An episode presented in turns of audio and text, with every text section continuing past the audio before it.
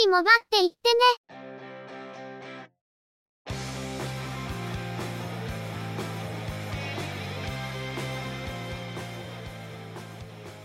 この番組は、モバイル通信に関する技術や業界の動向についてのニュース、IT ガジェットについての情報などの話題を中心にご紹介しています。この番組内でのおしゃべりは、すべて合成音声でお送りしております。多少お聞き苦しい箇所もあるかと思いますが、あしからずご容赦ください。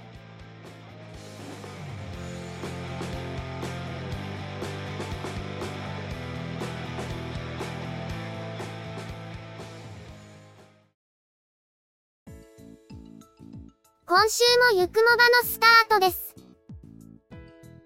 お届けいたしますのは、ネタを探してきたり、いろいろしてるのが中の人、またの名をハイマウント。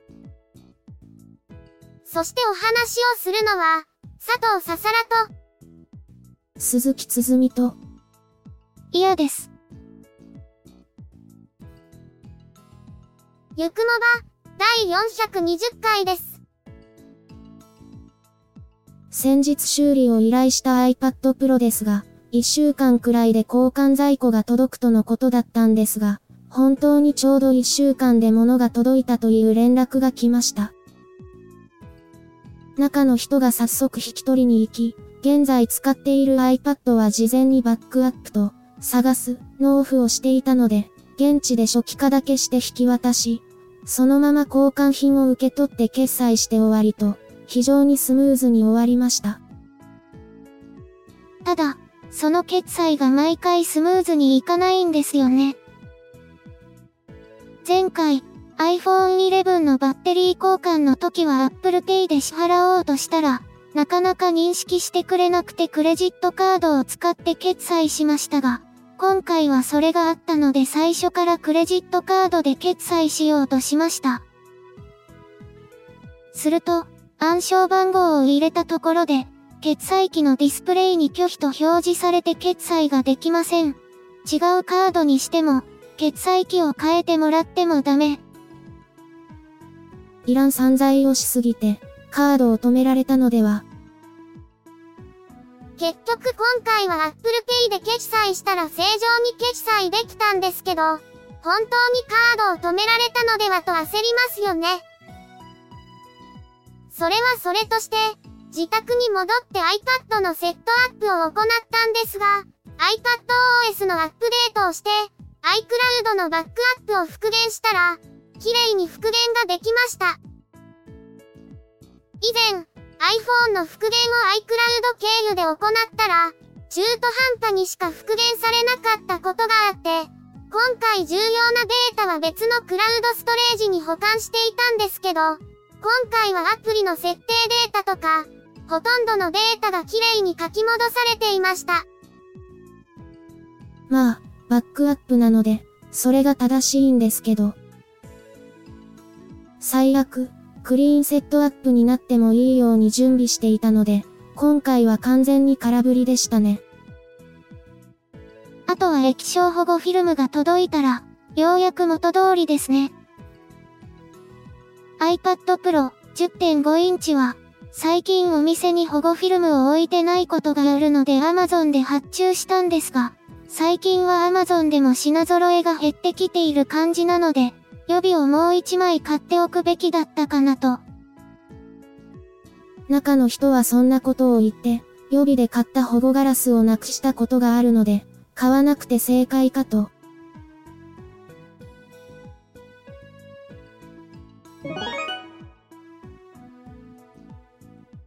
それでは、今回のニュースです。楽天モバイルは、NTT ドコモ、KDDI、ソフトバンクが実施している、SMS 送受信番号の共通化へ参画することを発表しました。企業と個人ユーザー間の SMS は、二段階認証のコード送付など、主に片方向の連絡手段として利用されていますが、携帯電話会社が企業に対して共通番号というものを提供しています。従来、ドコモ、KDDI、ソフトバンクでは同じ番号を用いていましたが、楽天モバイルだけは異なる番号を用いており、個人ユーザーから企業に対して SMS を送ることができない、完全な片方向の運用しかできない状態だったとのこと。今回楽天モバイルが共通番号に参画したことで、双方向のコミュニケーションが可能になるとのことです。SMS では他社と足並みを揃えた一方で、別のところではまた足並みを乱しています。ドコモ、KDDI、ソフトバンクは同一名義での回線契約は最大5回線としていますが、これは電気通信事業者協会の自主規制で、振り込め詐欺などの詐欺被害拡大防止の観点から、一人で大量に携帯電話回線を契約することを防ぐ目的で設けられたものでした。しかし、楽天モバイルはこの自主規制が設けられた当時、楽天モバイルはまだその取り決めに参加していなかったとし、ユーザーの様々な利用用途に応えるためとして、昨年の12月23日から同一名義で10回戦までの契約に対応したとのこと。短期解約を繰り返すなど、問題があった場合は新規契約できない場合があるとしていますが、不正利用対策として監視を徹底するとしたほか、一定の回線数以上のユーザーや不自然な利用の形跡が確認された場合など、警察等関係機関へ身分証明書などの情報を提供することもあるとして、不正利用防止への対策を徹底していることを強調しています。何と言いましょうか。相変わらずの楽天クオリティと言ったらいいんでしょうか。あまり多くコメントする気にならないのでやめておきますけど、今年もブレねえな。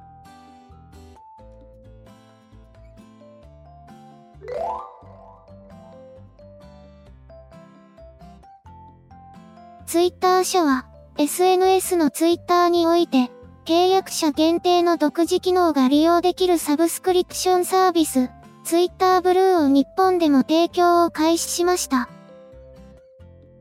アカウント作成から90日を経過していれば契約できるとのことで、料金は Web 版で月額980円。ただし iOS 版は月額1380円とのことで、Apple への手数料が上乗せされています。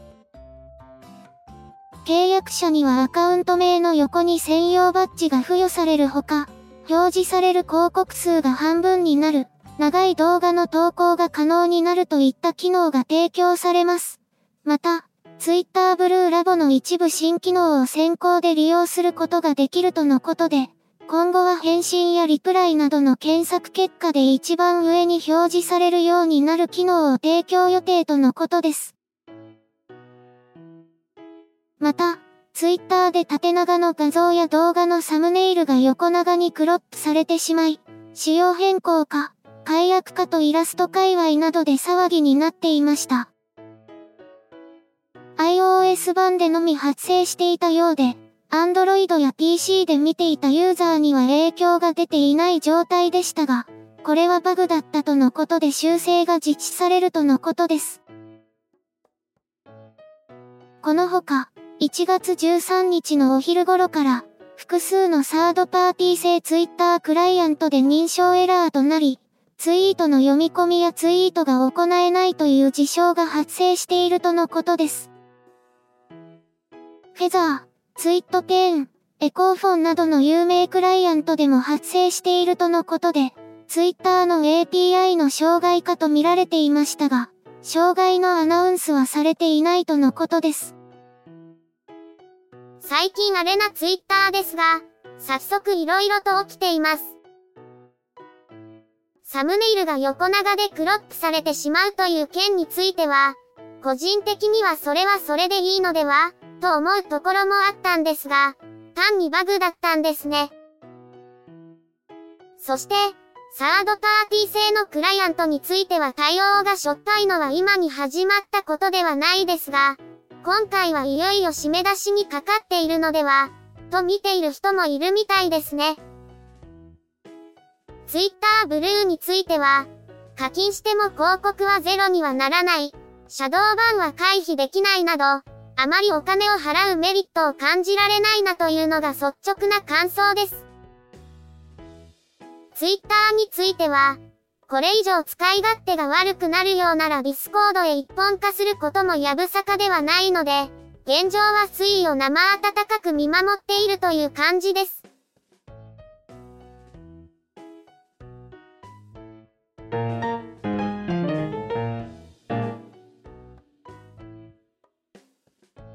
福岡市交通局は、福岡市営地下鉄において、タッチ決済の実証実験の拡大を行うことを明らかにしました。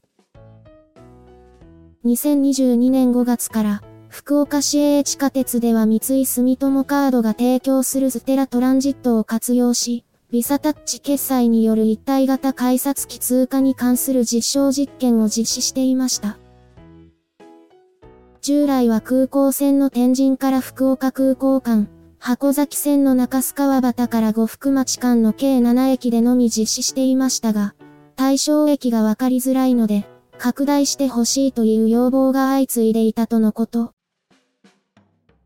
この要望を受け、2023年3月27日の七熊線の延伸開業に合わせて、対象の駅を空港線、七熊線、箱崎線の全駅、七熊線で新規開業する串田神社前駅を含む36駅に拡大。合わせて、ビサタッチだけではなく、JCB、アメックス、ダイナーズ、ディスカバー、銀連のタッチ決済対応カードと、Apple Pay などのスマートフォンなどを経由したタッチによるカード決済が利用できるとのこと。なお、ダイナーズ、ディスカバー、銀連でのタッチ決済による鉄道乗車への対応は全国初とのことです。また、実証実験の実施期間も2024年3月31日までに延長されるとのことです。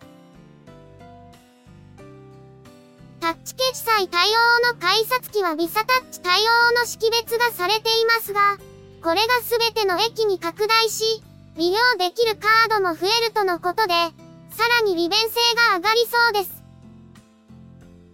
JR 九州も、鹿児島本線の一部の駅で同じシステムを使ったタッチ決済の実証実験をしていますが、このシステムに対応した駅が増えれば、路線や事業者をまたいで手軽に利用できるようになります。一番効果が出るのは、インバウンド需要ではないかと思うんですが、先日、中の人が iPad Pro の修理のために Apple 福岡へ行った帰り、外国人の旅行者が切符の購入に戸惑っているのを見かけたりしたので、こういうのは確実に減るだろうなと感じます。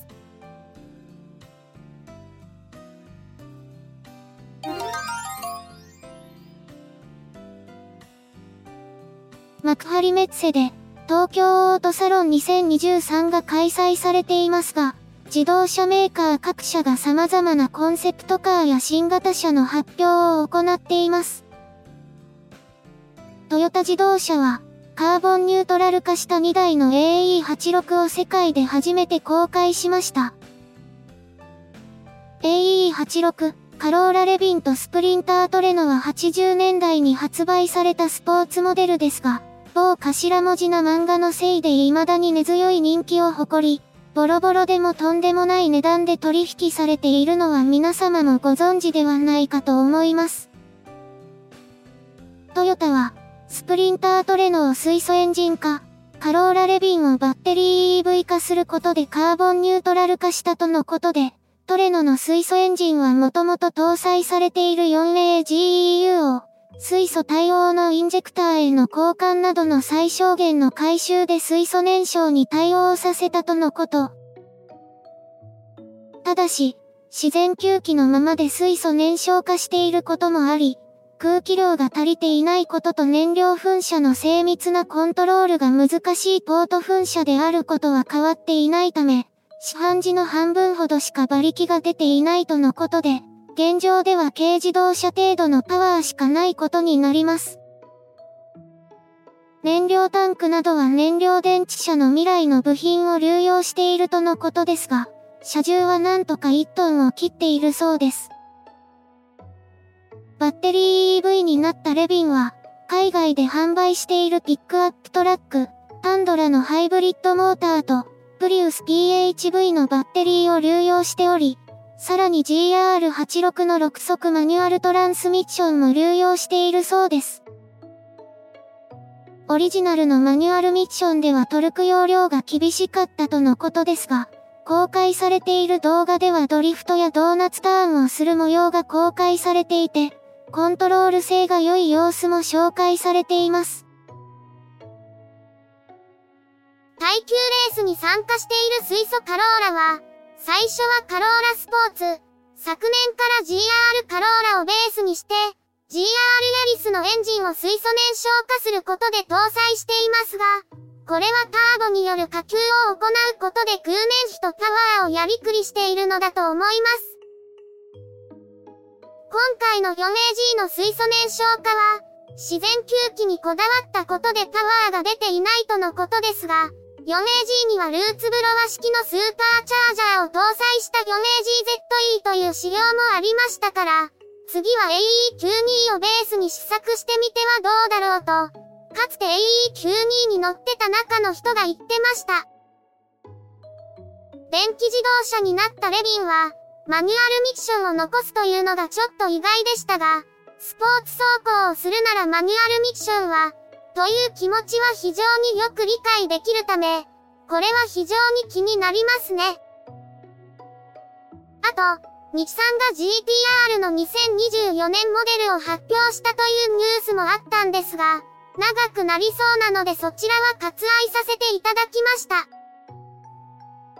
2022年モデルが最後の GTR って言ってた気がするんですが、その話はどうなったんでしたっけ？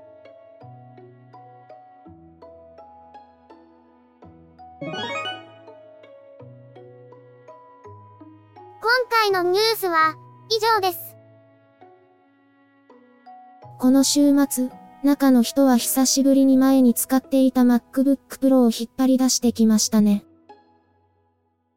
すでに OS アップデートのサポートから外れていますが、 Big Sur までは更新できているので、予備環境として最低限のセットアップだけしておいてあるんですよね。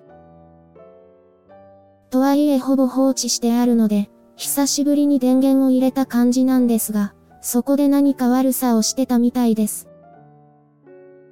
うまくいったら動画のネタにしようとしていたようですが、結局、いいところまで行ったけど、最後のところでうまくいかなかったみたいですね。多分、Linux の環境でやっていればうまくいったのかもしれませんし、ネットで検索してみると Linux なら成功したという事例があるので、MacOS では難しかったのかもしれません。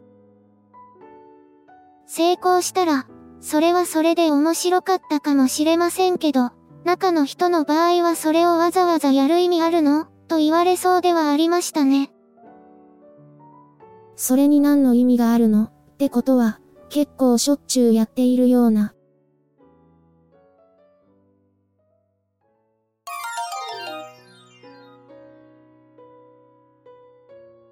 今週のゆくもばは、そろそろお別れです。ゆくもばへのご意見やご感想、その他何かコメントしたいことがありましたら、ぜひ遠慮なくお寄せください。Apple Podcast へのレビュー投稿、ブログへのコメント、メールフォームからの投稿、Twitter でハッシュタグ、シャープ y, u, k, u, m, o, b, a をつけたツイートなど、送りやすい方法でお気軽にいただければと思っています。ハッシュタグはアルファベット小文字。日本語ハッシュタグは使用していませんのでご注意ください。他にも Facebook ページや Discord サーバを運用しており、こちらでのコメントも歓迎します。詳細は Twitter アカウントをご参照いただければ幸いです。いただきましたコメントは、おおよそ月末をめどにしてご紹介させていただいています。また、ゆくもばで過去に配信していたものの再配信、ゆくもばアーカイブスを不定期で連続配信しています。お時間がありましたら、過去の振り返りとしてお聞きいただければ幸いです。では、今回はこれで失礼いたします。また次回、皆様のお耳にかかれますように。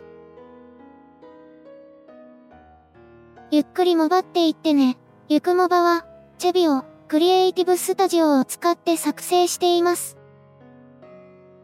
番組作成にかかる一切を取り行うのは、中の一言ハイマウント。お話をしましたのは、佐藤ささら。鈴木つづみ。いや、でした。